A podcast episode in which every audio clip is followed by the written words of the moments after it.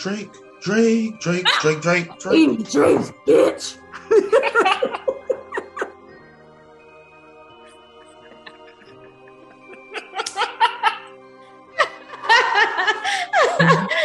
Uh, like, Prior learning.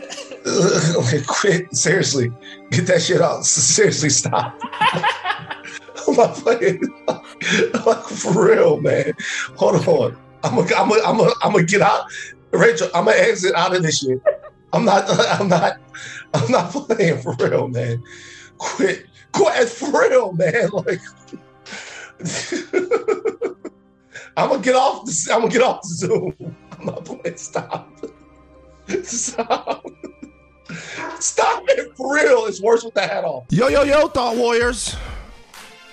What is up? Hopefully, I can get my my bearings to actually do the podcast today. What's wrong? You know, you come on the podcast and you share, you share with people about your hopes and dreams and your fears. And I told you guys several times over that I'm afraid of Freddy Krueger, and I remain afraid of him. You know what the funny thing is? A couple of nights ago, I tried to face fears again. I tried to watch it. It's hard. Why would you do that to yourself, though? Why do that? because people keep asking like that I shouldn't I'm 41 I shouldn't be afraid of Freddy Krueger and then I get on the podcast today and it's even weird because you know Rachel my my computer came up then it shut down and then Rachel was gone when I came back and all of a sudden fucking Freddy Krueger is with the hat and all that she's still got the she still got the sweater on even the sweater is triggering me a little bit is that your Halloween costume Uh, no, just this. That was that was for you. I'm I'm gonna wear it to work tomorrow, but that's all for you. It worked. By the way, you they won't see this because I don't know if Trudy and Donnie were recording the Zoom, but I attempted to thug it out. Like for like the first five or ten seconds, I was just trying to like look at it, but then I like I couldn't figure out how to disable your Zoom screen. So I just had, well, just to make you go away. So I put my hand up to the computer so I couldn't see it. And Rachel, wow, wow, you It got was me, recording. Everybody was in on it. Oh, Everybody knew. wow, The whole thing was recording. wow. I gotta say we're bravo. family here. I gotta say Yeah. bravo because I tried. I tried not to let it bother I me, was but like, then wow, he's not even affected. no, hell Then no. Then you started acting weird. because I started because the, the face started moving around and it became like Freddie was animated. I'm like, he's gonna say, "Hey, Van," or something weird, and and I, I then then I was embarrassed that I couldn't handle it. You Couldn't speak. My mind scrambled. Are you sweating? What's Yes, wrong? with you? I was scared, man. Like you. You. Like I started, and then I was like, "Yo, man, this is embarrassing." Like, but whatever. It's good. It's good. What are you afraid of, Rachel? Tell me now. more scary. It's more scary when I take the hat off, right? When it's just the bald head, Always has been. right? The the hat humanizes Freddie. I, um, I'm scared of birds. Hmm. Like pretty much anything that can fly, fly after me.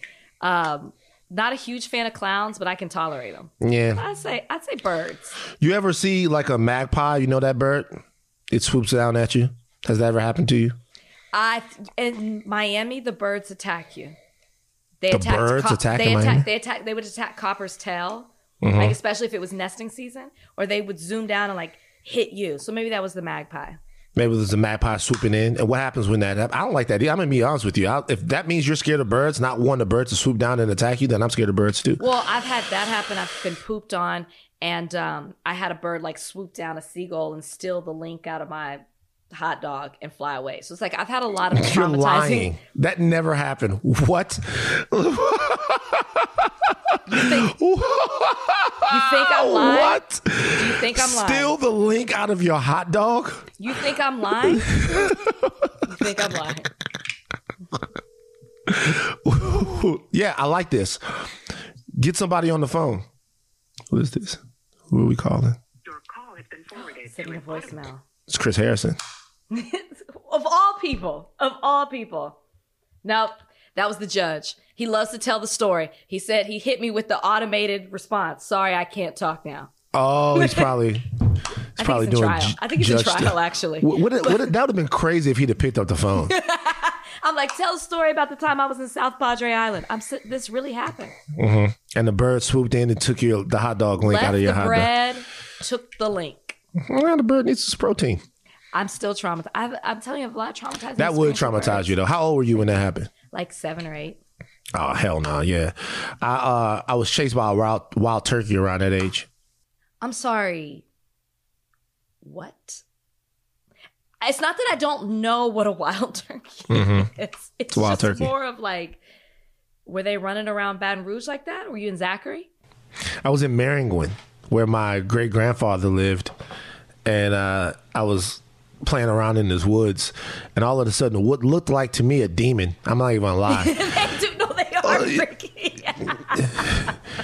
he charged me, and I freaked, and I ran back to the porch where my dad and Big Papa were sitting, and I told them that there was a monster in the woods. And Her dad said, "You know, get your monster ass in there. Sit down. Sit your ass down somewhere. We didn't even know where you was. By the way, nobody was looking for me. They were just like, where's six year old Van? Uh, but I didn't even realize at that point that it was a turkey till later on, to where I was in the woods and I saw a wild turkey and I was like, shit, that's so the it thing. was a monster for the longest to you. for a long time. A demon. For a long time, I couldn't put my finger on it. I wasn't sure what I saw. You thought you made it up. I knew that it happened, but I'm like, yo, and then I was like, oh, because it gobbled, it gobbled aggressively. Okay. It was an aggressive They gobbler. move fast. They do. Like if you've never seen a wild turkey, it is it's that's jarring. You want to Mm-hmm. talk about Freddie? That's jarring. Nah. Fuck that wild turkey. Freddie Freddie got his fucking skin burned off his face, yet he still came back to society. Think about that. Freddie got st- Rachel, chill. Seriously though, we're not gonna be able to do the podcast. No, no claws. Freddie came back from the dead to kill children in their sleep. What's more terrifying? I'm serious, man. Well, see that if I had seen it as a child, I would be different. But you have to realize, remember, I was shielded from all that. So I saw him as an adult. So Freddie's actually funny to me. When you go back and you watch Nightmare on Elm Street, Freddie has a bit of a he has a sense of humor. Uh, he's very funny. He's like he's he's funny, but then it always ends up the humor goes bad because you end up dead in your sleep. You know what? I had a weird dream last night. Uh-huh. Shout out to Steve Allman, who is the producer of the Ringerverse. Mm-hmm, mm-hmm. I had a dream last night that we were all. You were there too in the dream. Oh. We were all in one like so a couple of years ago they had the revolt music conference at the music box downtown in la so i guess that's what it's called yeah, I went there to interview Diddy. oh okay okay so do you remember the bottom area down Yeah. at the bottom okay Yeah, yeah, so yeah. that's where we were but it was Okay. bigger it was like a big thing but that's where Very we were specific, but okay. yeah, like the layout was there. And there were zombies everywhere. And the zombies, like legit zombies, the zombies were coming at us, but we were cool as long as we were in the music box area. Okay. They couldn't get to us. And, uh, you know, the zombies were coming and I had to leave out to go get something. But I needed a shotgun to fight off the zombies. And I was asking Steve to pass me a shotgun through the window. And you and Steve were laughing and wouldn't give me the shotgun. We were just gonna let you go. No, that's not what happened. So this is what happened. Some kind of way you guys were laughing because I thought that it was still zombie time, but the zombies had turned back to regular people and I was so scared that and you guys were laughing at me. I was very upset in this dream. But when I looked around, the zombies weren't zombies, they were regular people. And then So you we guys were saved. laughing. We basically saved you from trying to kill regular people. I guess, or maybe they would have been zombies had I got the shotgun. I don't know. I don't know what the dream means, but it was you, Steve, and it was a couple people from TMZ. I'm just happy I survived because I thought you were about to kill me off in your dreams. Say No. zombies got to me or something like that. Never happened. Never happened. I think you'd be pretty good in the zombie apocalypse. I think I you'd be like pretty to think resourceful. I. I think I like to think I would be too. Why? What are your traits that would make you good in a zombie apocalypse? I'm scrappy. Mm, true. You know what I mean? I'm I'm scrappy. I I'm persistent. I feel like I'm resilient. I have endurance. Mm-hmm. Competitive. You know I mean? Yeah. Yeah. Yeah. Plus, the zombies don't want to get canceled. And if they say the wrong thing to you, they might. if you haven't thought about what you would do if that really happened, like if y'all are listening, thought warriors, and you've never thought about what you would do if zombies took over the world, you're gonna be the first to go. Everybody should be thinking about that. What would you do? Would you do? I do. I think about it all the time. I would get in the car. First of all, I get in the car. I'll try to stay moving. Now it depends because there's probably gonna be a lot of cars on the road and stuff like that. But I, you definitely want to stay moving. You don't want to stay one place for too long. You stay one place for too long, And you you're gotta get fucked. out the city. You gotta Also- get out the city. It depends on what kind of zombies. Okay. Like which zombies are we talking? Are we talking about Walking Dead I think zombies? Walking Dead zombies. Yeah. I'm not gonna lie. I'll be fucking over them niggas left and right. I don't understand. It's it's like I, I'll I'll be fucking over them niggas, man. I'll be Why? Because they make it look easy. You know what I thought about Walking Dead? You never see them by the water. Zombies are zombies are never by the water. Correct me if I'm wrong. I don't. Well, I, and I have. And I haven't. Ah. Fit, I haven't. I haven't done the last two seasons, but I don't recall zombies being by the water. I, I gave up on Walking Dead literally like five or six years ago. Like I can't do like you. It's it's Nothing not happening? no, it's not that nothing was happening. It's just that yo man, I just can't watch a show where shit just continuously gets worse. Like they, you know, they build a community and then what happens? Somebody comes along and fucks the community up. It's just it's just things just continuously But- get worse. It's better than that because it's not always zombies, right? It's it's us tearing things apart. It's Mm-hmm. power. It's pride. It's survival. It's you got to look at it like that. So you got to the governor, right? Oh, I got past the governor. I got past the governor. I got to I got to Negan era. Oh, you made it far. Far, yeah.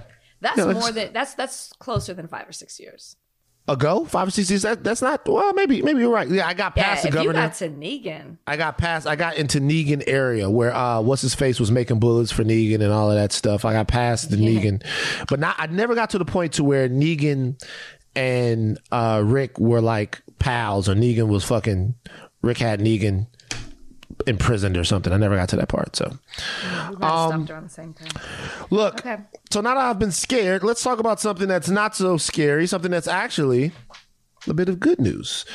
Uh, the appeals court, the Tenth Circuit Court of Appeals, has temporary temporarily blocked Oklahoma from executing death row inmates Julius Jones and John Grant. We gave you the story of Julius Jones. I think it was last week on the podcast.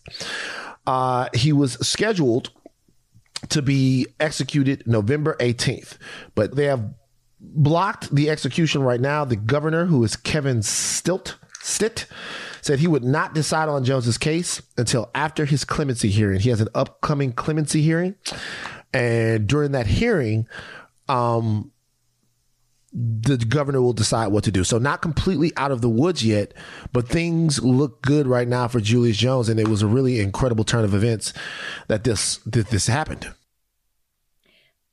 Am I missing something? What are you Because missing? It's obvious. Yes, it's incredible that they stayed the execution because I can't even imagine knowing that in less than a month you're and and as we had the Reverend on here talking about it, preparing for his last meal, his last days, all of that, knowing that death is around the corner, and then all of a sudden it's not. But what I guess concerned me is that it stayed not because they've necessarily listened to new evidence or heard new testimony. It stayed because, quote, um, they have to the federal until the federal district court addresses the credible expert criticism that's identified in Oklahoma's execution procedures. So it's a procedural issue, which means like it's. I, I- guess I wanted to hear that you know they're considering new evidence or you know what I mean? Like some of the things that we discussed when we talked to his family and we had the pastor on.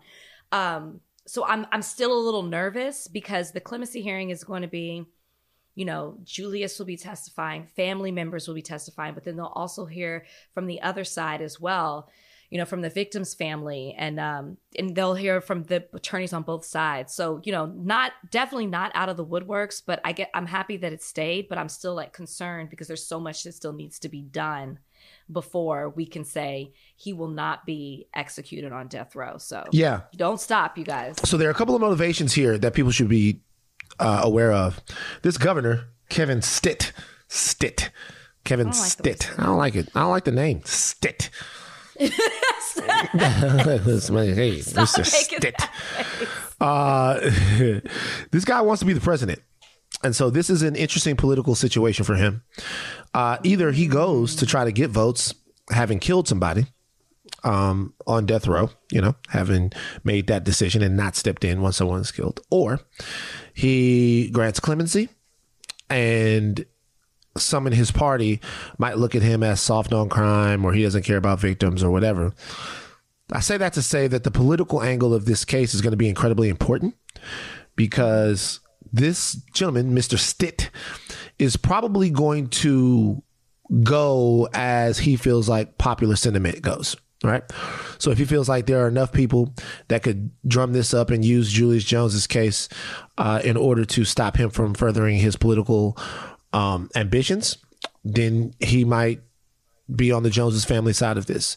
If people get quiet and there is uh, no momentum in this, he might think, ah, this is one I can get away with and not lose a base in Oklahoma or not get into a weird sort of situation with uh with someone in a primary uh, X amount of years from now. And of course, all of this depends on whether or not Donald Trump runs. So, um, what I'm saying is, it's a, a brief moment for people to breathe out, but it doesn't mean that whatever we were doing before, uh, if you believe in the innocence of Julius Jones, that we shouldn't be doing it now. It's basically, you know, we still got to do it. Yeah. Still got to do it. Yeah. Still got to do it.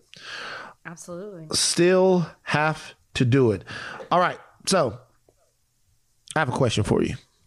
Uh oh. Can honesty be toxic? What are you being honest about? Yes, it could. honesty can be toxic. This is Yeah. the big question as it regards Jada Pinkett Smith. I knew you were going to go there with that. Yeah. Yeah. So Jada Pinkett Smith on Will Table Dis. Know where you stand. What'd you think about it? I guess I don't. I guess it's okay, man. I mean, it's her life, right? She's got her show. It's her platform. She wants to talk about what's going on in her life. But she went on Red Table Talk and talked about. She talked all right. She talked about what's going down or not going down in her and Will's sexual relationship. Um, she talked about the pitfall that she tries to ensure to to tries to avoid to ensure her and Will have a he- healthy sex life. She says it's hard. I mean, the thing Will and I talk about a lot is the journey. We started in this at a very young age, you know, 22 years old. That's why I think the accountability part really hit hard for me because I think you expect your partner to know your needs, especially when it comes to sex. It's like, well, if you love me, you should know. If you love me, you should read my mind. That is a huge pitfall. Twitter took this as Jada being somewhat critical of Will's dick work. Is it is It's so not that simple. well, well I, I get it. Did you take it like that? No, I just I didn't think it's so I guess it's so simple minded to say, oh, you know, like he just ain't laying it down in the bedroom.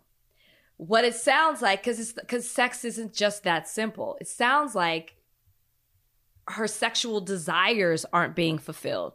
And that can go beyond just the way his performance. It sounds like she's just bored in the entire relationship. And I need her and I'm and I'm and I'm with you on the whole dissing Will thing. I just don't understand why y'all just don't leave each other. You're clearly not happy, Jada. You clearly are bored. You clearly want something else. We've seen you go after something else. Will has now, even with his book that's coming out, talked about how you guys have done other things and pursued other it sounds like other people in the relationship. And i guess my thing is if even that's not fulfilling to you the kids are grown. You're not satisfied. You don't seem happy. Why don't you just walk away from will instead of using him as a talking point on red table talk? I, that's how i feel at this point. She seems miserable and the only way that this seems to benefit her are the headlines that she gets when she disses Will. Jesus Christ, Rach.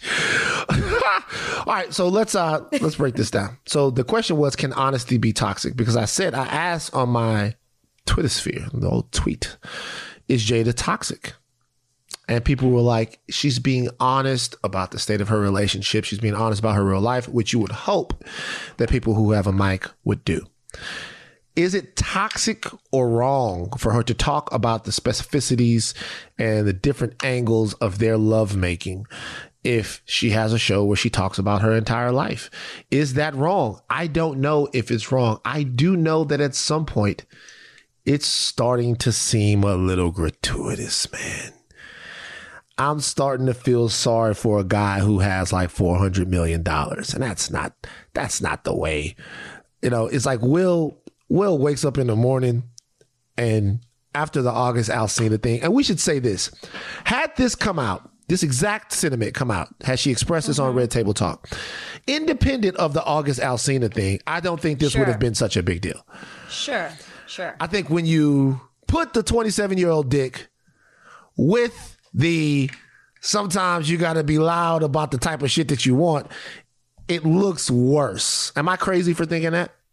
No, well, it's it's August.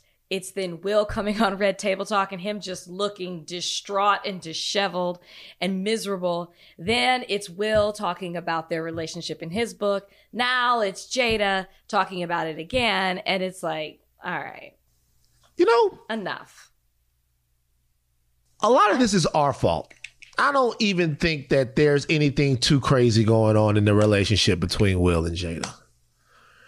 Like, I just want everybody to know this. Hmm. Hmm. Relationships are messy. Relationships are hard.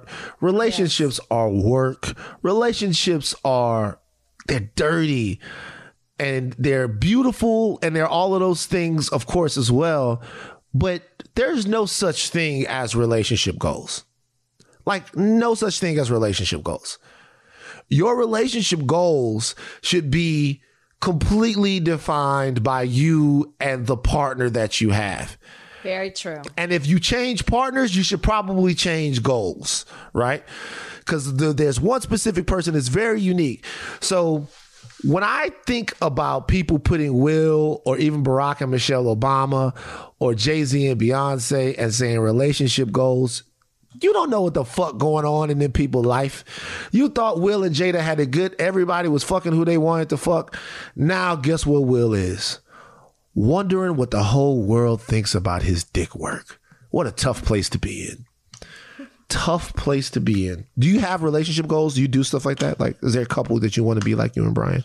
No, I'm I, no, no. I don't look at people and say relationship goals. I mean, maybe I've said it in, a, in talking and interviewing someone and laughed after it, but I don't. There's nobody. There's nobody that I'm like, man, I want to be just like them because nobody knows your relationship like you and the person that you're in it with.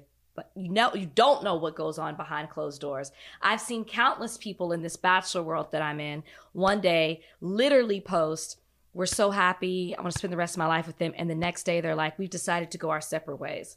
But like they have every day they're posting beautiful things and messages to each other. So you just don't know. It's all for show.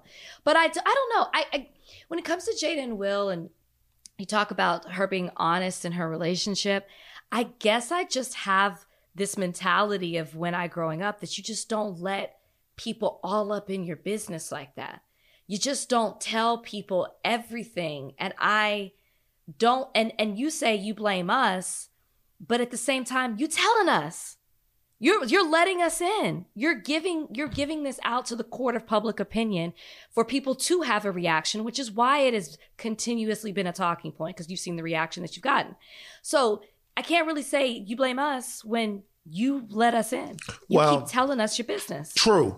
But this is the way I look at that.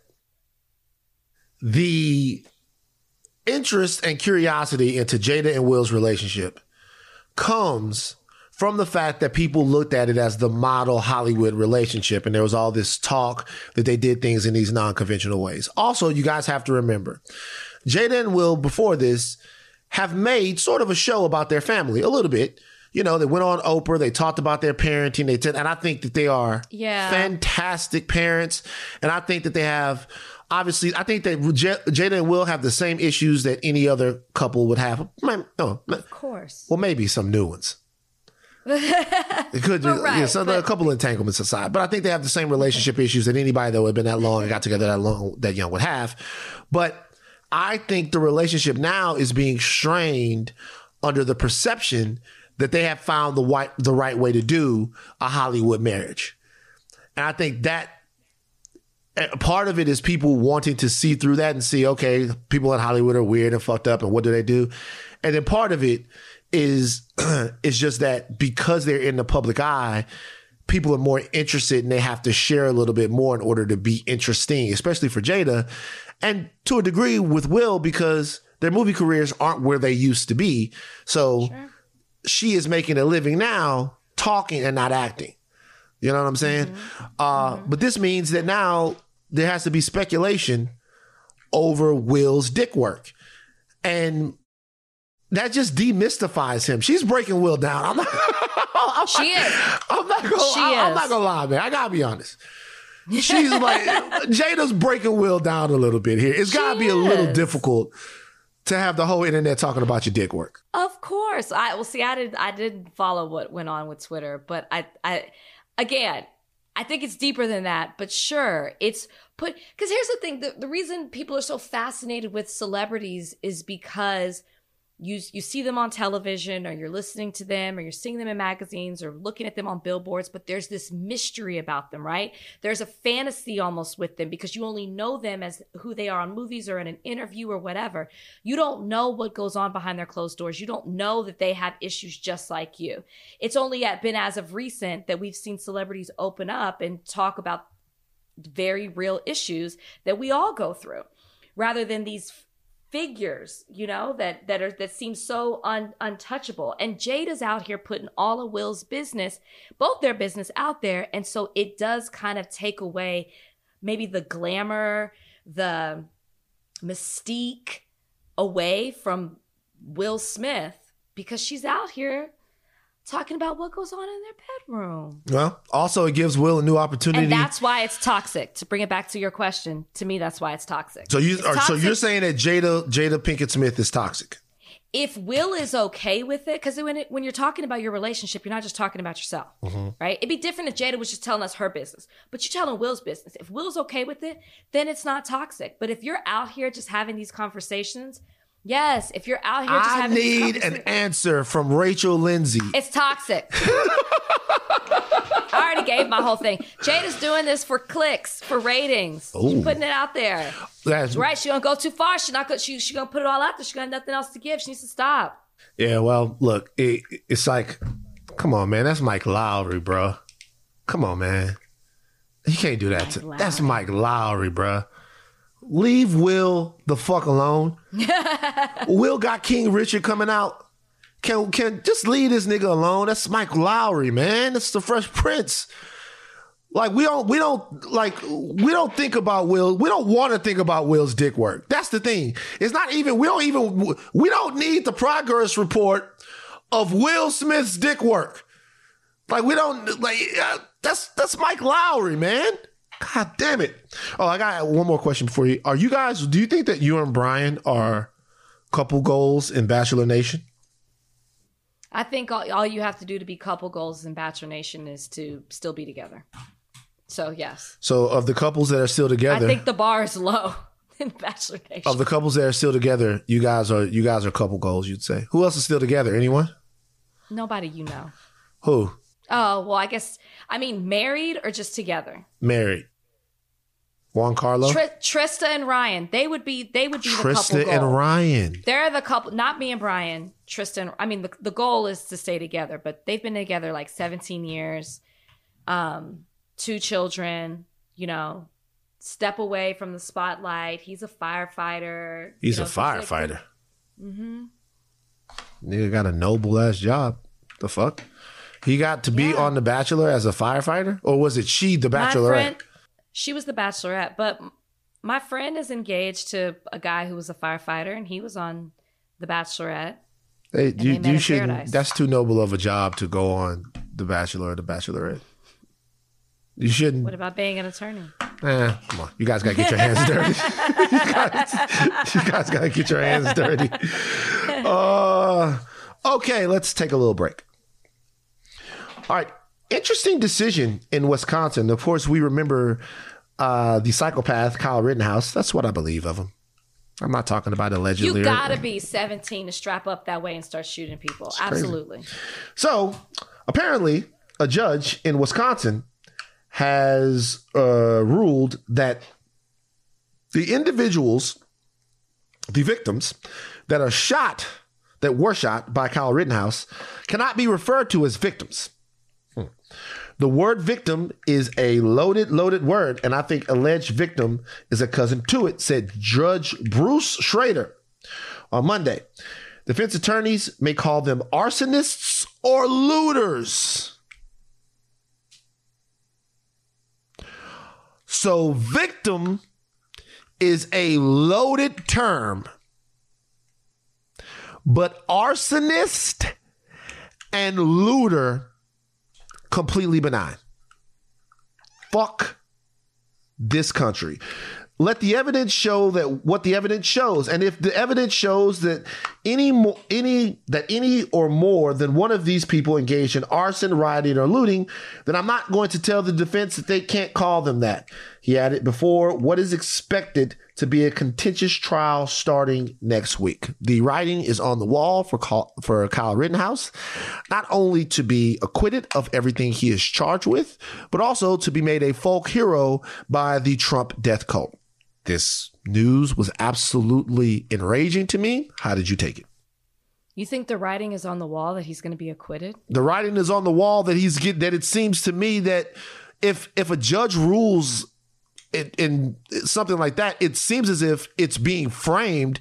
Kyle Rittenhouse, and look, I'm not a legal eagle like yourself. Legal eagle, fly, fly. That's my new legal eagle thing.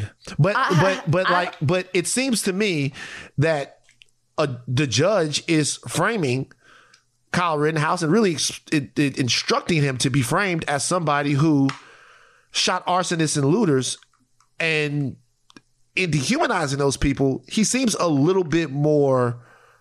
So this is what I was confused by, Sure. and and um, and I'm trying to pull it pull it up where the quote is that you were reading because it is typical in a like in a pretrial, and I don't do criminal in civil, and you ha- and you file these motions in limine is what they're called, and you have you try to get certain things excluded before you go to trial, and it is typical to not want the word victim to be used. Oh. That that is normal.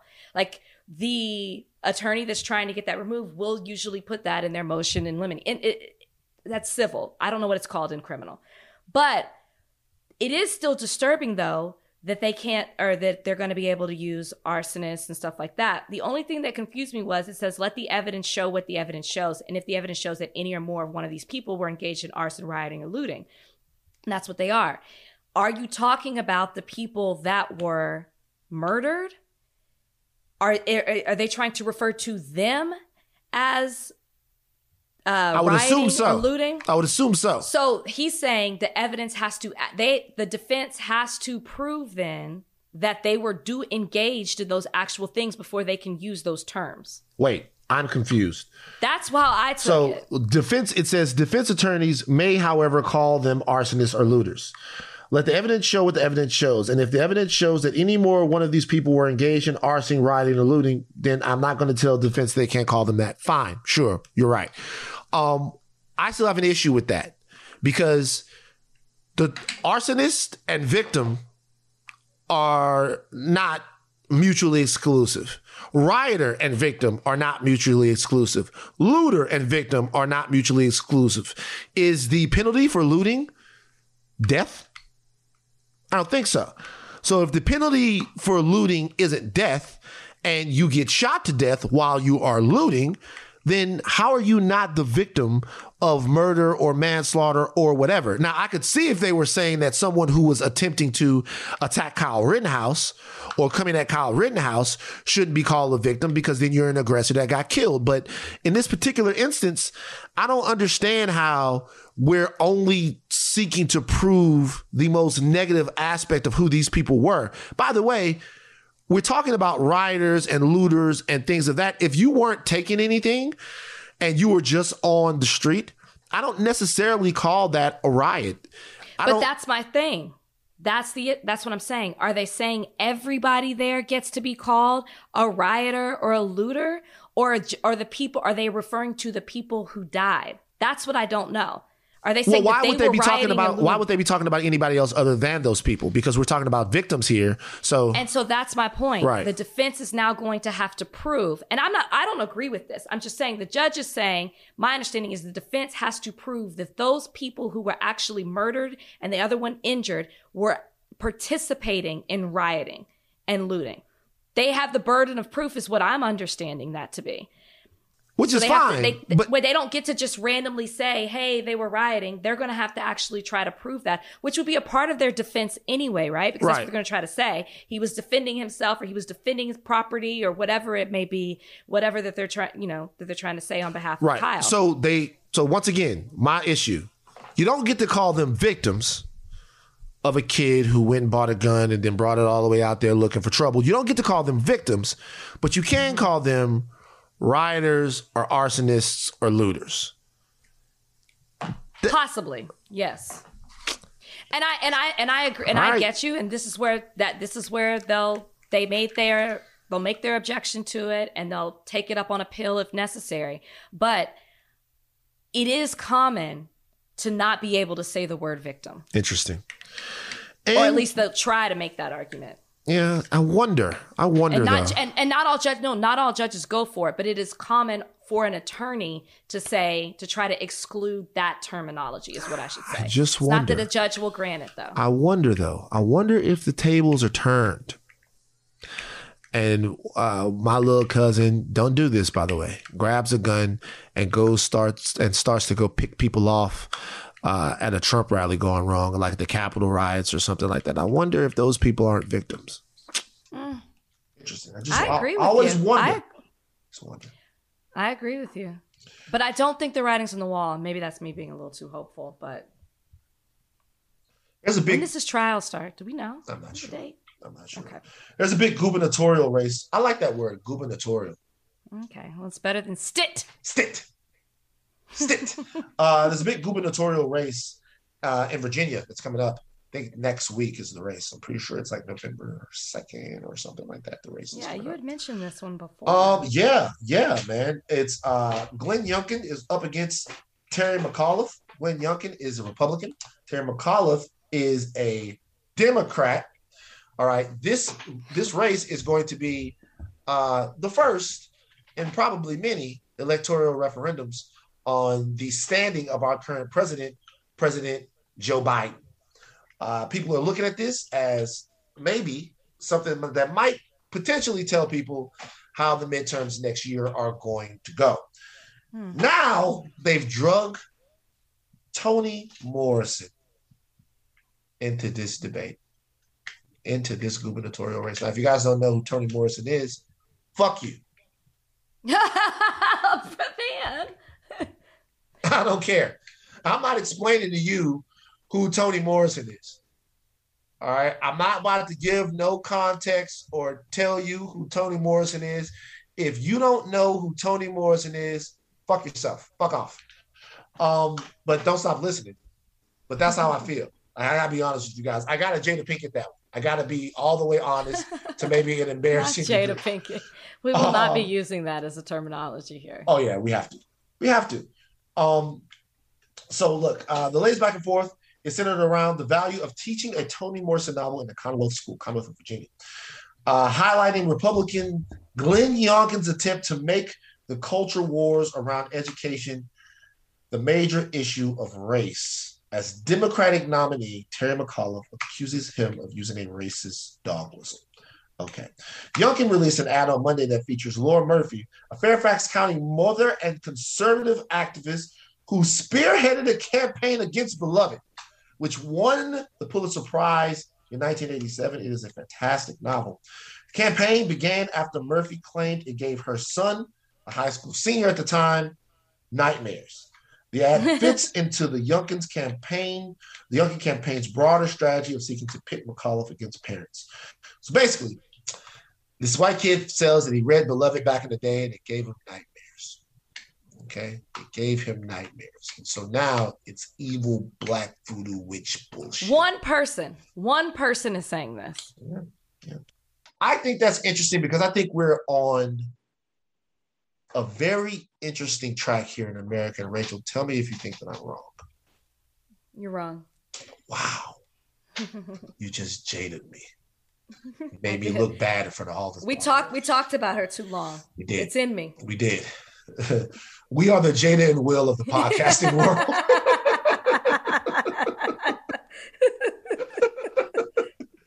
no. Uh, I think that the right, that there is a war specifically from the right on Black intellectualism. I think the battle has shifted. I think that the more ratchet aspects of Black America, tell me if I'm wrong, tell me if I'm wrong, the more ratchet aspects of Black America have actually been enveloped into America pop, American pop culture to such a degree that they are too familiar for the right to fight. They don't want to fight Lil Wayne no more. They want to go get Lil Wayne. They don't want to fight the NWAs.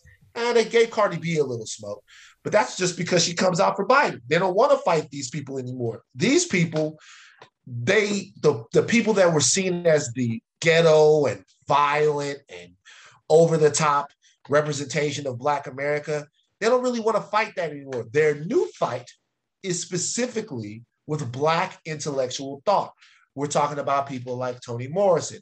We're talking about people like Nikole Hannah-Jones. We're talking about anyone who offers to Ta-Nehisi Coates, whomever you want to mention, anyone who offers a salient, poignant, and descriptive destruction of the Black American experience, they want to demonize.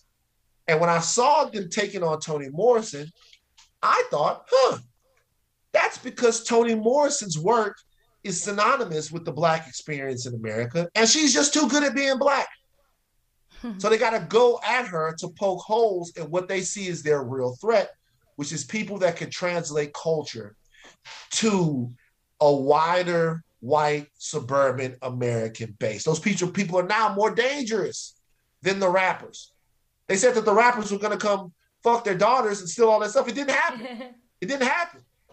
But America could change intellectually, and these people would be the spearhead of it. Am I off base with this? Not at all. If you go back and you look at history and you've seen how white America has done things to oppress or keep black people down since the end of slavery, whether it be through laws, whether it be through some type of systemic racism, whether it's through a Tulsa massacre, whether it's through redlining that we very recently talked about on this podcast, it only makes sense that, okay, we did this, it didn't work, or we did this, it's still working, or we did this and it's a little bit watered down now. How else can we do things to keep black people either down, in a whole um, the the spread of this whole talk, like you know, same thing with CRT. Um, anytime there is this, it's catching fire, and these ideas are starting to spread, and they contradict the image that they want for people to have of Black America. We see something like this happen. So you're not off. You're not wrong. It falls directly in line with everything else we've seen happen in the history of this country when it comes to the way that black people are treated. This is an interesting moment though because I think there's there's an opportunity to re-examine some of the black American figures um, that America holds close. Like I want a full-scale reimagining and retelling of the life of Dr. Martin Luther King Jr. And that's why I love the good brother Peniel Joseph, who's down there at your alma mater, uh, Texas, the LBJ school. Okay. Um, because I keep telling you guys, read The Sword and the Shield. Please read The Sword and the Shield by Peniel Joseph because even Dr. King's life itself, there's an attempt to de intellectualize Dr. King himself. He was actually a much deeper thinker and a much more radical thinker than people give him credit for. And now I think that this culture war, because parts of black culture that were seen as particularly dangerous, like I said, have been accepted into American culture. Now the war exists on a new emerging uh, definition of blackness, which is being defined by people who are very brilliant and know their fucking shit. You know what I mean? And so, you know, I, I think that the Republicans or the right or the Trump death cult, whoever it is, taking specific aim at that, it bears some paying attention to. They're literally, literally trying to subtract this amazing, rich, deep thought from the idea of blackness. They're saying, listen to Lil Wayne and not to Toni Morrison. And that's not even a diss Wayne. I'm saying that's what they're Well, no, doing. he's not a threat. No, he's not a threat. He's not talking about some of these things. He's not uh, challenging you or challenging the system in, in any kind of way in what he does with his art form. But I still can't get over the fact that this is one person. One child has said this, and it is now gaining traction. One child. It's a white child, though.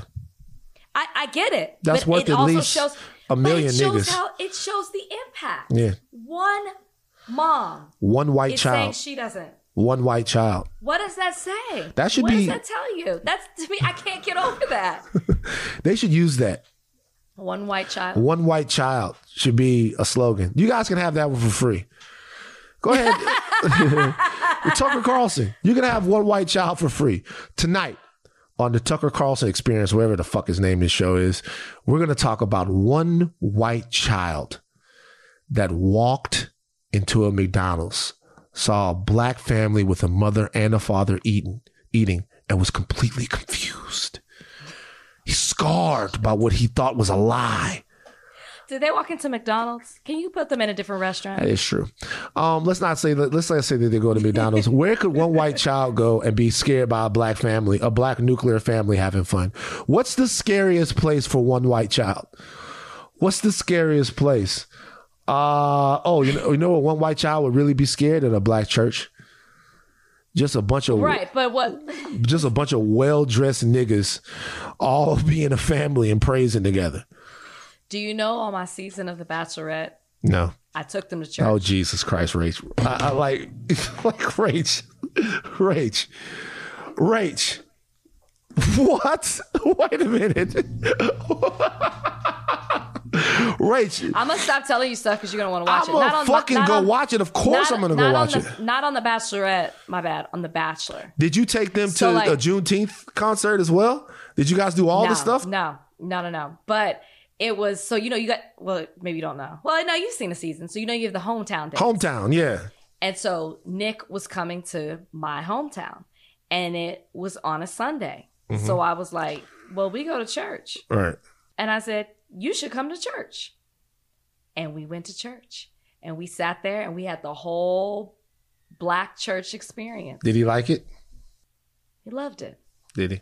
You know, of course they loved it. You know what I mean? Like it was entertaining. It was like he was he went he's Catholic, so it was totally different from anything he had Did he catch the Holy Ghost? He wanted to, He wanted to. But and I said, "Stop. That's not. That's not. No." Because make- somebody else was. Somebody else was next to us. yeah, that used to scare me as a kid. Well, to it did it not? No, we used to laugh. Actually, That- as kids, we laughed. Man, you just sitting there and it's back and forth, and some woman's going, and, and like a woman next to you just goes from talking about, I tell you what, I tell you what, Stacy and them better be over to the house on time today after this, because I gotta watch my stories later along. How about Whoa, Jesus Christ, my and you're like, what the fuck we is going like like I'm like, yo, what the fuck, mom? What's going on with her? My mother's like, something beautiful's happening. She's being imbued with the Holy Ghost. You turn around, and, oh my god, oh god, I'm like, yo, can somebody get her a fucking glass of water? Like, You never laughed. hell no, they used to scare the goddamn shit out of me. Oh my gosh! Especially the people who would do the same thing every single time. Like you came to expect it. Come on. People uh, jumping up, doing that dance that Michael Jackson did in that video where he kicks up his feet. You know, the Mama Oh, say, Mama say, Michael's. Oh. Yeah, where he's doing the where he's doing the African. They jump up and they're doing that dance that he was doing. Kick, you know, shout out to Africa. Like when they when they when they do the dance and- they which throw their head back and they kick. You know, I don't. That sounded really bad. I don't know where it comes from traditionally, but they doing that dance all up and down the aisles. I'm scared as shit. And, and my dad, and like my dad looks at me and my dad goes, I bet I never see you up in church acting a fucking fool like that. I don't care what. My dad said, if the Holy Ghost hit you, you sit your ass down. Because I bet I never see you. He hated it. He hated it. Um, so there's a new conspiracy theory, and it has to do with Chris Evans and Buzz Lightyear. Who is? Do you know who Buzz Lightyear is? Yes, I know who Buzz Lightyear is. Don't, don't I cannot be that. sure, Rachel. You know what? Fair, fair. Rachel, how- at this point, how, how can I be sure? I could not be sure. Uh, yeah, so Buzz Lightyear was played by former drug dealer Tim Allen. Um, snitch, by the way. Snitch. wait, whoa, whoa, whoa, whoa, whoa, wait. What? Tim Allen from Home Improvement. He's a drug dealer? Uh, coke dealer. Yeah, let's take a mip down. Let's take a trip down fucking memory lane and talk about Tim Allen, who What? What was that loves noise he used to make? who, uh, who loves to fucking chastise people. Let's talk about Tim Allen, coke dealer. Okay. I didn't know this. Well, you're about to know it now, and anybody else who didn't know, look, dealing a little coke. Tim Allen, look, uh, October second, nineteen seventy-eight.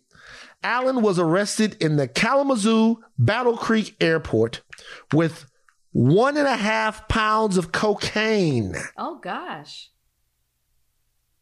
Pusha T. Pusha T. Tim Allen, baby. Pusha T is his new nickname. Um, and then you know what he did? He fucking ratted. He snitched. Is what he did. So remember, you guys go around like fucking uh, Tomi Lahren, bring up Jay Z and all these people from back in the day. Tim Allen was out there dealing that cocaine and he snitched. He rolled on his people. Anyway, go look it up. So Did he avoid jail or he? he went to jail for a little while. Yeah, I think he did some time. I'm not sure how much Okay. time he did. Maybe a couple right. of years. Oh yeah, he served time in prison on cocaine charges back in the day. Now look, I'm not saying that you know you dibble and dabble a little bit. I'm not, but I'm saying is don't fucking come over here to me and tell me about family values and do all of this stuff. Tim Escobar, Pusha T. Fuck out of here. Fuck out of my face. Judge me, nigga. Um, uh, but yes, Disney has announced a new Buzz Lightyear movie, and Pusha T is out of there. Uh, uh, Chris Evans is now voicing Buzz Lightyear. Okay, I don't know if this is a Buzz Lightyear origin story or what the hell's going on with the movie. Um, but Tim Allen is conservative and he's polarizing. He's done all the Toy Story movies. And now people are saying that they pushed Tim Allen out because he's a dreaded conservative in Hollywood and they are replacing him with Chris Evans. If so, if that were the case, if Disney was pushing Tim Allen out because of his politics, would you have an issue with that? Yeah, I mean, I think that's a slippery slope. You can't get into Slippery. pushing people out because of what their political beliefs are. You know, you can dislike them from a distance, but it, it would be different if he had never been hired to play this role because then, then you know, you just hire somebody else and you don't have to explain why. But to push him out because of it, I, where does this go? You know, this isn't going to go anywhere good. Who's next? Is what you're asking? Who's next? We can't say the N word. What's next? We can't. What Who's you mean? next? We can't do blackface. What's next? We can't hang a nigger. I didn't know this all this like I'm I'm distracted because I keep looking up Tim Allen. It's like I really don't pay didn't pay attention to him after Home Improvement. So I am unaware of his political beliefs. I'm unaware of what he's been What? saying. On, I am. I'm. I, I'm. I'm so serious. Like, that's why I'm distracted right now. I'm mm-hmm. looking this up. I'm in the dark. Tim. I couldn't tell you what Tim's been doing other than he had a show or he does have a show on. Last man standing on that show. He plays like a conservative type of guy. By the way, nothing wrong with so being a conservative. playing. So Yeah. he's not. But but if he's if they're talking about him getting dismissed because of his political beliefs, he must be an extreme, an extremist. Is what I'm. He He wouldn't be pushed out for being conservative. I don't know. I don't know. I, but I think it's trying to bullshit. I think they're trying to trying to take the character further, and they're probably you're probably going to see a lot of these movies uh, that can continue these IP properties that can continue. Get a little younger, you know what I mean? They're probably going to get a little younger, bring younger actors in to do them, and we'll see how it goes, you know. And plus, Disney has a good thing going with Chris Evans, keeping Chris Evans close to the vest for That's Disney true. makes a lot That's of sense true. because he's Captain America. You know, I don't know. Did you ever see that movie Blow?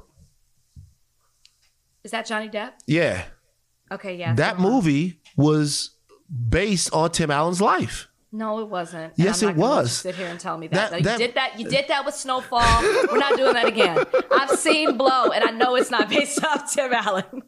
You might have had me if I hadn't seen the movie. I'm not. Um uh yeah, look, it look, it there was an article in, uh, on a website that I used to I used to work for that talked a little bit about this. T- first reported by TMZ. Yeah, whatever. Uh I don't think that this is what it is. I don't think this is very political. I think this has to do with like uh we don't we won't know, but I think this has to do with these characters getting a little younger. If Tim Allen plays, you know, look, I joke about Tim Allen. I don't wish anything bad to happen to Tim, Allen, but if Tim Allen's pa- playing Buzz Lightyear, you got 20 more years of Bud Light, Buzz, Buzz Lightyear. Tim Allen's in his in his 60s. You got 40 more years if you turn it over to Chris Allen uh, to to Chris Evans right now. It's different. Like they probably want to reboot. They probably want to go a little younger. They got a guy in there who everyone loves, conservative Yeah. and uh, liberal love fucking Captain America. All right. You go for it. You, do it. It's not that big of a deal. Is Tom coming back? I don't know. I don't know who's going to voice. Uh, I don't know if Woody is e- even going to be in the movie. This is a Buzz Lightyear movie. You know, so so But I'm how not. could Woody not be? I mean, I get it. It's not to- Toy Story, but What are you trying to say? They're trying to say, don't you go do extra without me? You know, oh, no, don't you go do extra without me? You have your whole little. I, I see you too, and I'd be jealous as shit. I see you you doing don't. extra. I see you. Oh, it's me. I'm on the red carpet. Look, guys, it's Laurence Olivier. I'm like, I'm sitting down there playing Madden. I'm like, yo, man, what the fuck? That's how. That's how. That's yeah, man, you out here winning Oscars, so please be quiet. Oh my gosh, your- Trav- I saw Travon the other day on the carpet. Oh, because the Spencer premiere, right? Is he a part of the movie? No, he asked me to go to that premiere, but then I didn't go. He had no idea who I was. That's bullshit. That's nuts. No, swear he was the first Oh my person on the God. carpet. He was the first person on the carpet, and I look, I look at him, and I was like, I said hi, I, and- but I didn't want to be like, remember me? Hey, I'm. Ba-. I, I feel like I have to Oscar do that too winning much. writer director. No, we got to get him on the phone. Oscar winning writer director Travon Free. Can't you can't front you can't front on my sister like that, Travon. it's time to talk to Oscar Emmy winning writer Travon Free. You better pick up Travon. Come on. Please leave your message. Fuck. It's happened to both of us today. it's- it's both of us. No one wants to fucking talk to us. Um. Uh, yeah, it's not not too much else going on with that whole Chris Evans situation. It's just that. Oh, I did. Boo. before we move on though, did you see that Jesus was at a QAnon meeting? Did you see that? Yes. With the fanny pack. Unrecognizable. Yeah. Honestly, unrecognizable. You guys, there are few careers more interesting in Hollywood than Jim Caviezel.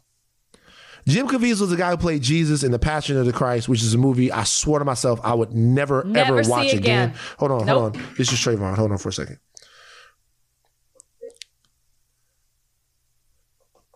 Hey, yo, Travon. Yo, You're on higher learning right now with Van Lathan and Rachel Lindsay. Rachel says that you fronted on her at the Spencer premiere. what? Yeah. Rachel says that after partying with you, celebrating the Oscar win, that on the red carpet, you didn't even know who she was. You, you're too big now. You're too big, Travon. I don't, I don't know what you're talking about, man. See? Travon Free. He's trying. He's trying to think about it. He's no, trying to think about it. I He's know like, that that's not true. I?" The Travon Free that I know would never front on anyone on a red carpet. What was he wearing? What was he wearing, Rachel? He's known to dress very, very sharp. He said hello. He said, he, "Well, wait. So But if he he, if no, he no, said no. hello, how did he no, front you on know, you? No, no, no. He there was there was nothing behind his eyes. He had was no she- was- idea. He was was being was polite. she- That was was the doing only black person on the carpet. Wow, Travon, it's tough. I'm just now. I'm, I'm replaying the red carpet back in my mind right now. See, see, He's The first one there. he was the first one there. I He- was the only sister on the Say, carpet. now let me ask you a question, bruh. You invited me to that. You was gonna have me walk a red carpet. Like I don't like. I'm 400 He didn't pounds. do interviews. He didn't do interviews. Stop. He didn't do interviews. He didn't do interviews. You don't have to walk the red carpet. You can just say no. That's true. That's true. That's true. Hey, as always, love you, proud of you. Just but want to call like and you give know you me next shit. time. Act like you know me next time. Make me look good. Make me look good for my job. Are you going to Colin tonight? I am going to Colin tonight. Tonight is the Colin Kaepernick situation, the Colin in black and white. So, are you going to be there, Travon? Yeah, I'm about to go get my dog from the vet right Why now. Why are we not covering it? Yeah, we should cover. Like, oh, oh, so see, is extras not even covering the Colin Kaepernick show? It might, there might not be press. yeah, there's, there's maybe not, maybe not. All right, I'll see you later on tonight, bro. All right. Bye. Believe me, I get sent, sent to black stuff. Sent to black stuff. Um, what was I getting ready to say? Where were we? Oh yeah, Jim Caviezel. Uh, Jim Caviezel was blowing up in Hollywood, but then people stopped liking him because he would evangelize on set too much. This is true. Mm. He would try to get people to worship Jesus on set, and they didn't want to deal with that. On the set of The Passion of. of No. Prior Okay, prior movies before then, Okay. and then that is why he was cast as Jesus in the Passion of the Christ. Mm. and His some initials were JC, and everyone was mm-hmm. talking about that. and mm-hmm. s- now some kind of way we get to him being at a QAnon rally, Not just being there, speaking. speaking at a QAnon rally. Q. Wow. This- I saw it. okay. All right. Uh let's take a break. Facebook. Shout out to Thought Warriors on Facebook. Facebook is changing its name. Facebook is changing its company's name as it shifts to focus on the metaverse and confronts wide ranging scrutiny of the real world harms from its various platforms after a whistleblower document leaked hundreds of internal emails. Founder Mark Zuckerberg said Thursday that Facebook will change its corporate name to Meta, effectively demoting Facebook's namesake service to being just one of the company's subsidiaries. It's called Meta now. Meta. A rebranding. It's going to overhaul Facebook's reputation. Meta. Now it's called Meta. Meta, Rachel. Meta.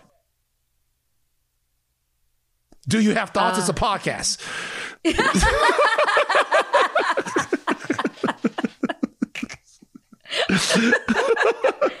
You need to calm down, first of all. Yeah. Uh, I, I don't have much to say because I don't care. It's still Facebook. and I'm trying to think of what to say. But at the end of the day, nobody's going to be like, oh, did you, you know, shout out to our Meta group, the Thought Warriors group on Meta. It's Facebook. You know, like that's how we download it. That's how well, we've wait a minute. it. For, if they change their name, we got to call them Meta. We got to respect the name change. We have to call them Meta, right? If so they change their name. thing. Is changing the name like slapping a band-aid on on the issue? I don't know, but I mean, if you're like going great, to, you're changing your name, but we still, but it's it's formerly known as Facebook, and Facebook did this, this, this, and this. I mean, demoting Facebook's namesake service to just being one of the company's subsidiaries. yeah, Meta. Meta. So Facebook will still be around. The overall thing, the company is going to be called Meta, but you'll still have Instagram, you'll still have WhatsApp, and you'll still have Facebook on the social on the social network. maybe, I'm maybe. I'm not sure. That's like it. It One of the com- the company. The company name will be Meta though. as a whole, like As a Meta whole, owns Meta. everything. Like Meta bought Instagram, Meta, but right? you can still log on onto your Facebook. You app. can still log on to Facebook, but when you're talking about Mark Zuckerberg, you refer to him as the CEO of Meta. What does Meta mean? Meta means like if there's some art. Well, this is way I know meta to mean. I don't have a very so like if when art is like real, like when there's real life. So like let's say we do a movie and in the movie, like we do a movie and in the movie, uh, like somebody is telling the story. Shit, how can I put this? Meta is when you uh Would you like for me to read the definition? there's a, a creative work referring to itself or the conventions of its genre, self-referential. Yes. So meta is when you when you're talking about the fact that you're in a movie in a movie. That's meta. Got you. That's meta. So uh, here, can I tell you something about my take on the meta thing? Uh huh. Uh huh.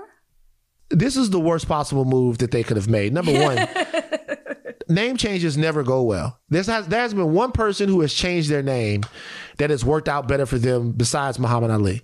Most name changes don't really go well for me.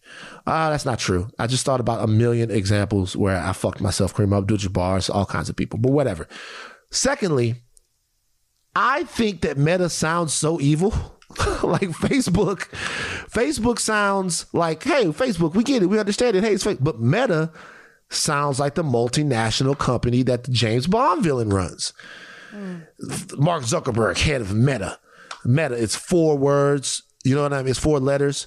Meta. You can put it easily on a, like a, there's a big M logo. The logo itself looks a little foreboding. This was the worst thing they could have done. How about this? Mark Zuckerberg, you're evil.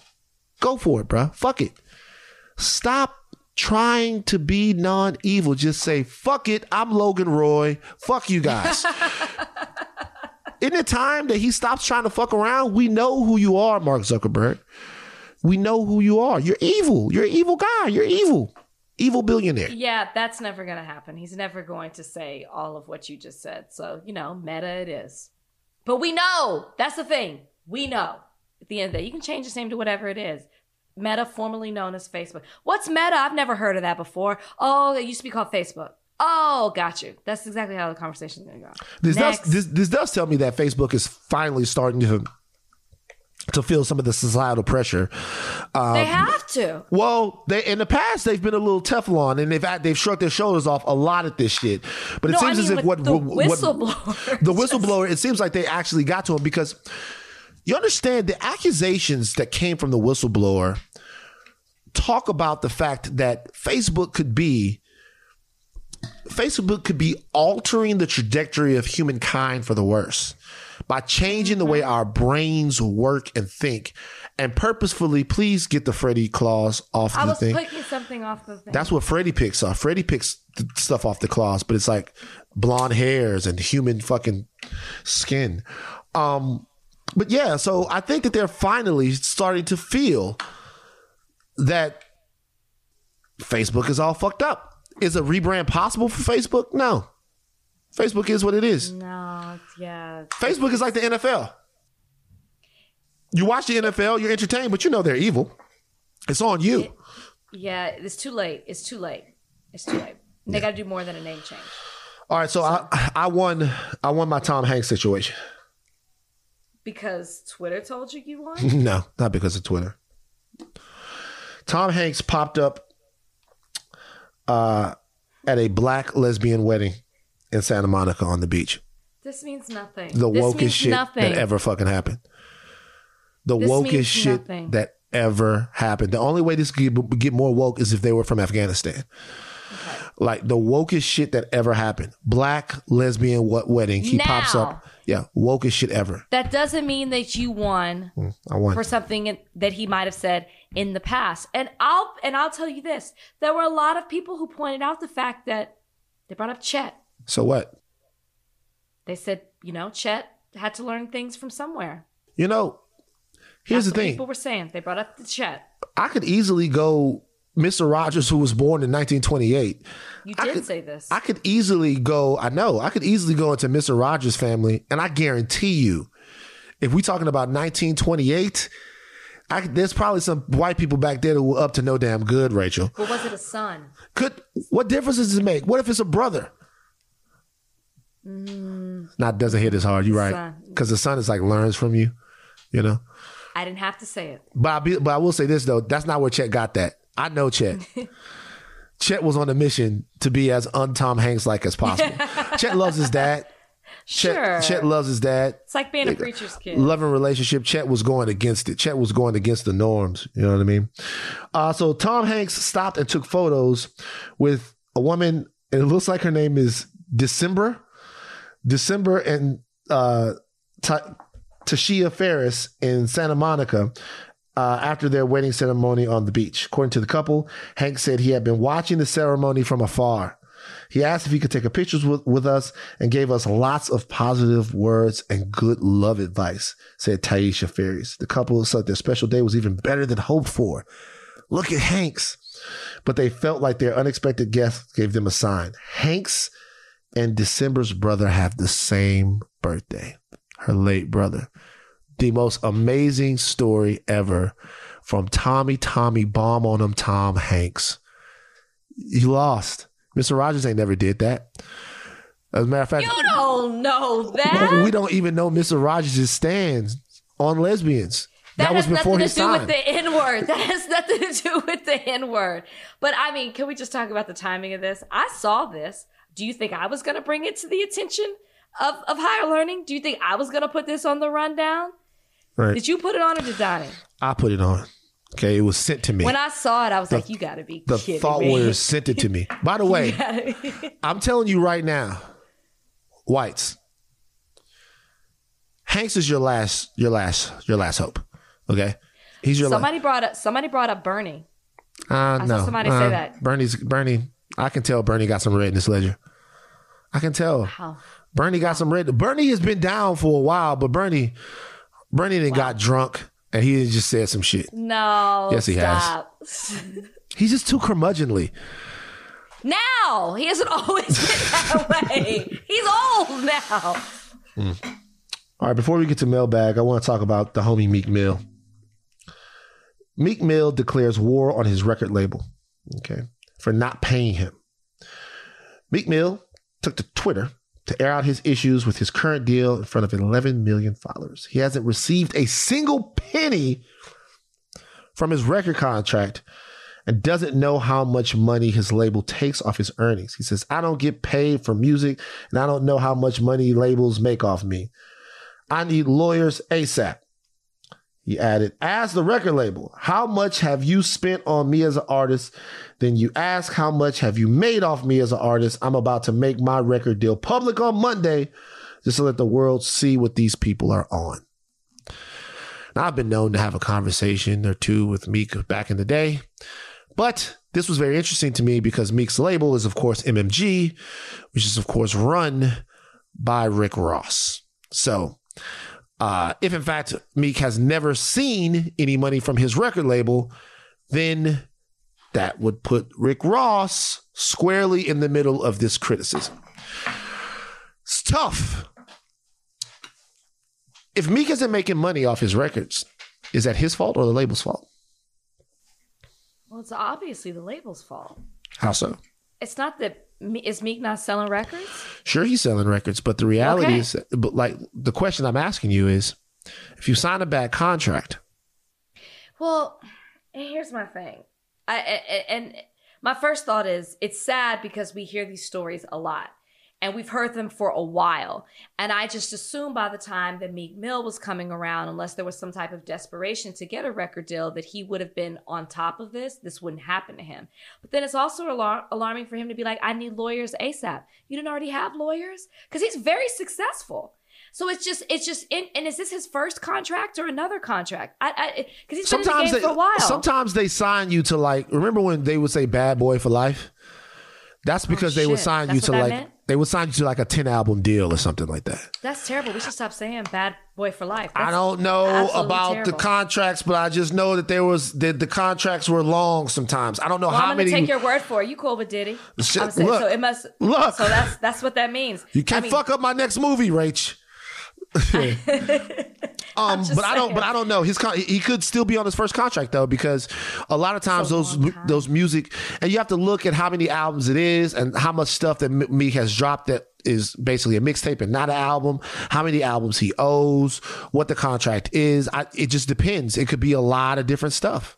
A lot Who of else is on um under MMG other than Rick? But uh, Wale. I- so these are all the people I've ever known that have been on it. Wale, uh, Omarion was on there for a time. Gunplay was on there for a time.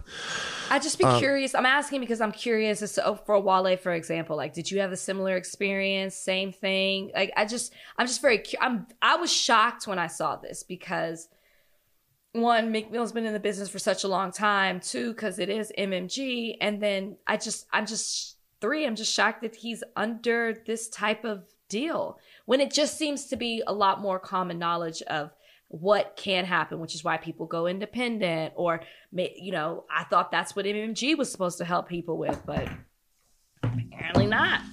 You know what? Assuming he's telling the truth. Do you know what the deeper thing is? What? To me, the deeper thing is fucked up record labels, fucked up record deals. Is actually a symptom of white supremacy, even when it's a black guy doing it to a black guy. If in oh, fact oh, this is sure. true, like the usury and chicanery and trickery that's been used to exploit black people in the contract system goes back so far to where it just shows you that if you're and to, the reason why I say it's not your fault if you signed a bad deal, like I'll be honest with you, like my TMZ contract was a bad contract. Your first one or your only one? I had like a couple of them. The first one was a bad contract. I remember, I- Most people's are, though. yeah, like this was specifically said to me, like uh, I was wondering after I signed the deal, which I, you know, I didn't even have a lawyer look over the first deal. Whoa. they were like, "Hey, I, did, I didn't even have a lawyer look over the first deal. Maybe my brother might taken a glance at it, but the uh, but like the money that they were putting in front of me at that point seemed so crazy that I was like, Jesus Christ, like I'm an actual real person. So I remember signing the deal, all of that stuff. The deal is totally and 100% exclusive. You can't do anything without them saying yes. And I remember hearing a hearing a phrase that was so bone chilling that I knew exactly what I wanted out of my career from then forward. So I was having a conversation with one of the lawyers from TMZ because I it had come time that I wanted to do a podcast or somebody wanted me to come over over on another show or do something. And I was belly aching about the fact that I had to get permission from uh, Harvey or EHM or whatever the production company was to do it. I'll never forget. One of the lawyers looks at me and goes, Well, it's just a weird situation that you're in with the contract. And I was like, Why? And he looked at me, he said, Harvey owns your talent. I was like, What? He's like, He owns your talent. Like, whatever it is that you can do, like, Harvey owns it. So, like, it, like, if you do a book, if you do a script, if you do whatever, like, he owns your talent. Mm-hmm. And the only thing that I ever wanted out of my career after that, the only thing, people want cars, people want money, people want all of that. The only thing I ever wanted was to be in control of my talent. And that's and I learned that by having been through that situation. And I'm wondering, Meek, who's a little bit younger than me, I'm wondering if Meek is learning like a lot of black people have to learn exactly how what type of control and what he wants to be able to do with his record. Because all of his show money and all of that stuff that still is probably you know coming directly he might i doubt he's in the 360 it was really before the 360 what a 360 is. Is a 360 deal is when a record label signs you to a deal and they take something off everything. They take a little bit of your merch. They take a little bit of your uh clothes your your your, your merch. They take a little bit of your show money a little bit of your branding. It's a 360 deal because records aren't selling the way they used to. I doubt meek is in one of those because he would have signed with mmg way back in 2010 or 2011 but sometimes you have to be in a situation like this to know exactly what it what it is that you want out of yourself you know? And i didn't even have twitter to bring it to because guess what? I couldn't freely tweet like i wanted to. You couldn't even really tweet. i could but i could definitely be asked to take tweets now Wow.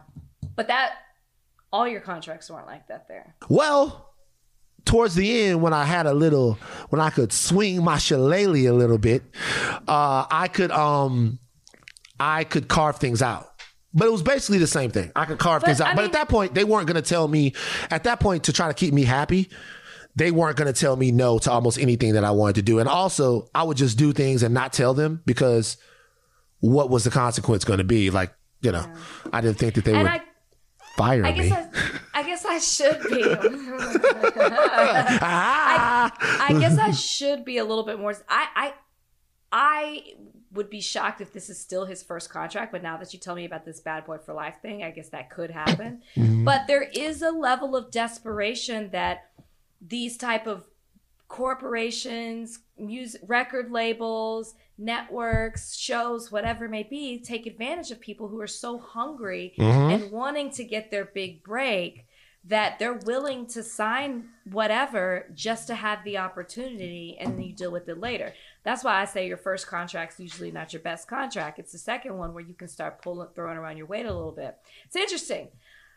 Inter- I want to. I I wonder if Rick Ross will respond. That's what I'm waiting for. Well, uh, it will. It will be. It, it- no, he hasn't. Uh, not that I've seen yet, but it would be interesting if Rick Ross responded because Rick Ross doesn't have the type of disposition to get into a nasty public thing. There's already been some back and forth between Rick Ross and Meek.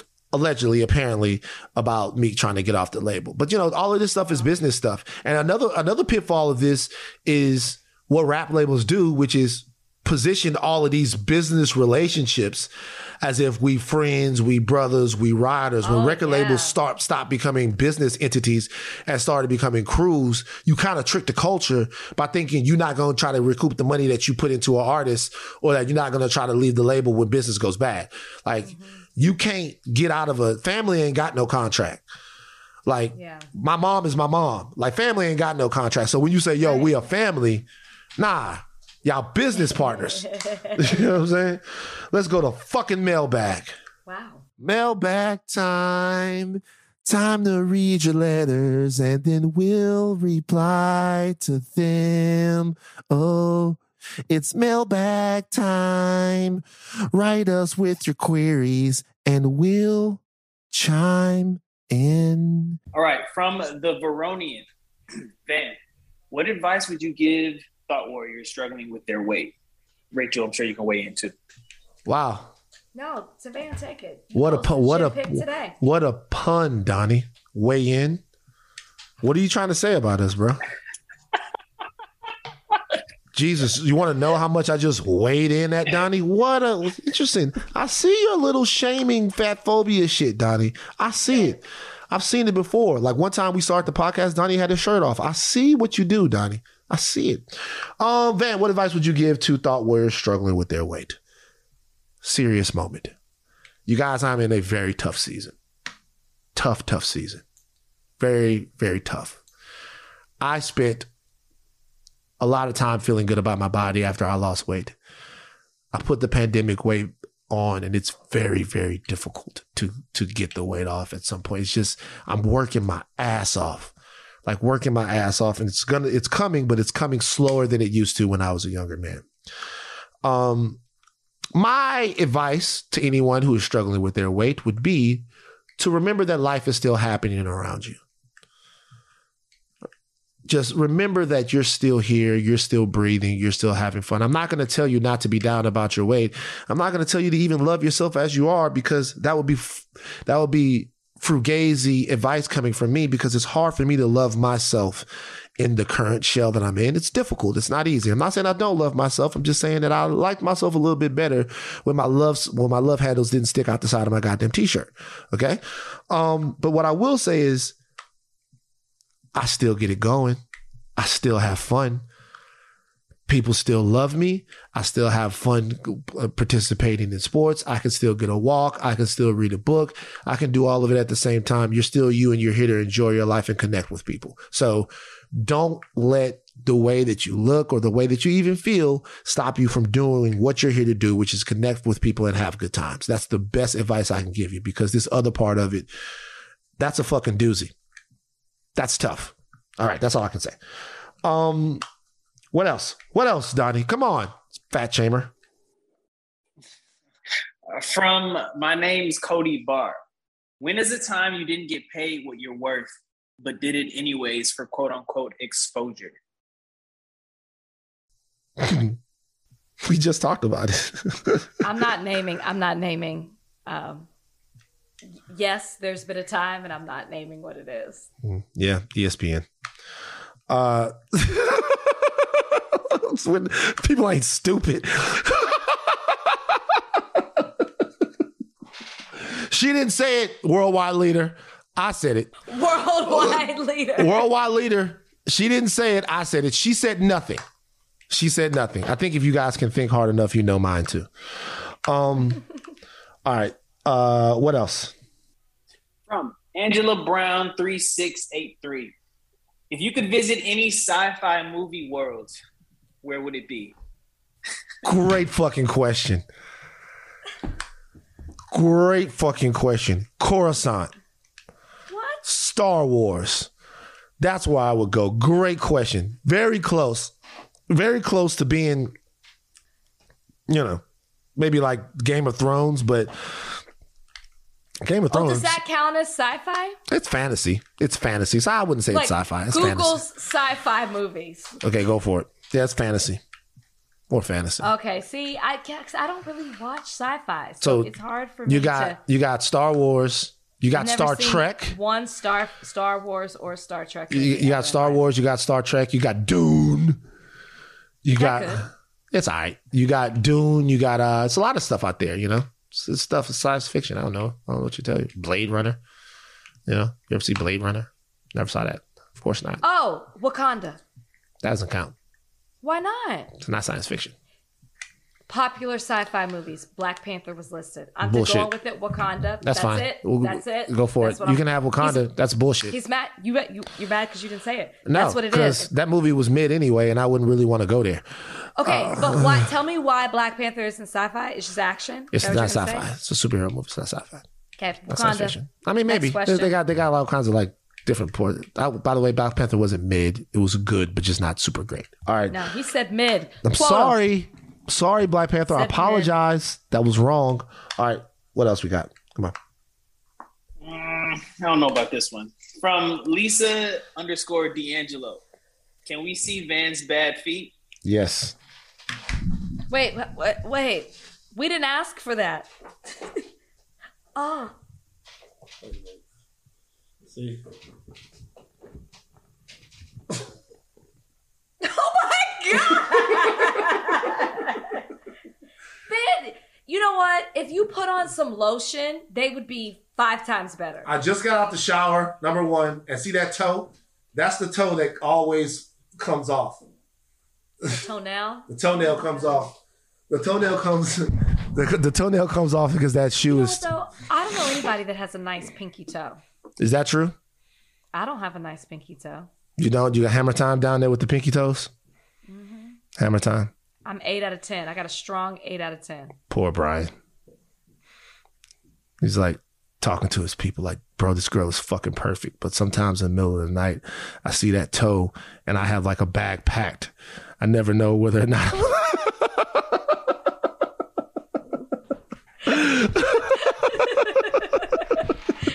All over the toe. all over the toe. over the I have a bag packed. Some nights I don't know if I'm gonna have the strength to make it to the morning. Uh, He's not home now. Maybe he's not maybe, coming back. maybe he's gone. maybe he left. Um, do you have an unexpected ally of the week? Uh, kind of, but not really. Hmm. I just came from the handprint footprint at the TCL Chinese Theater.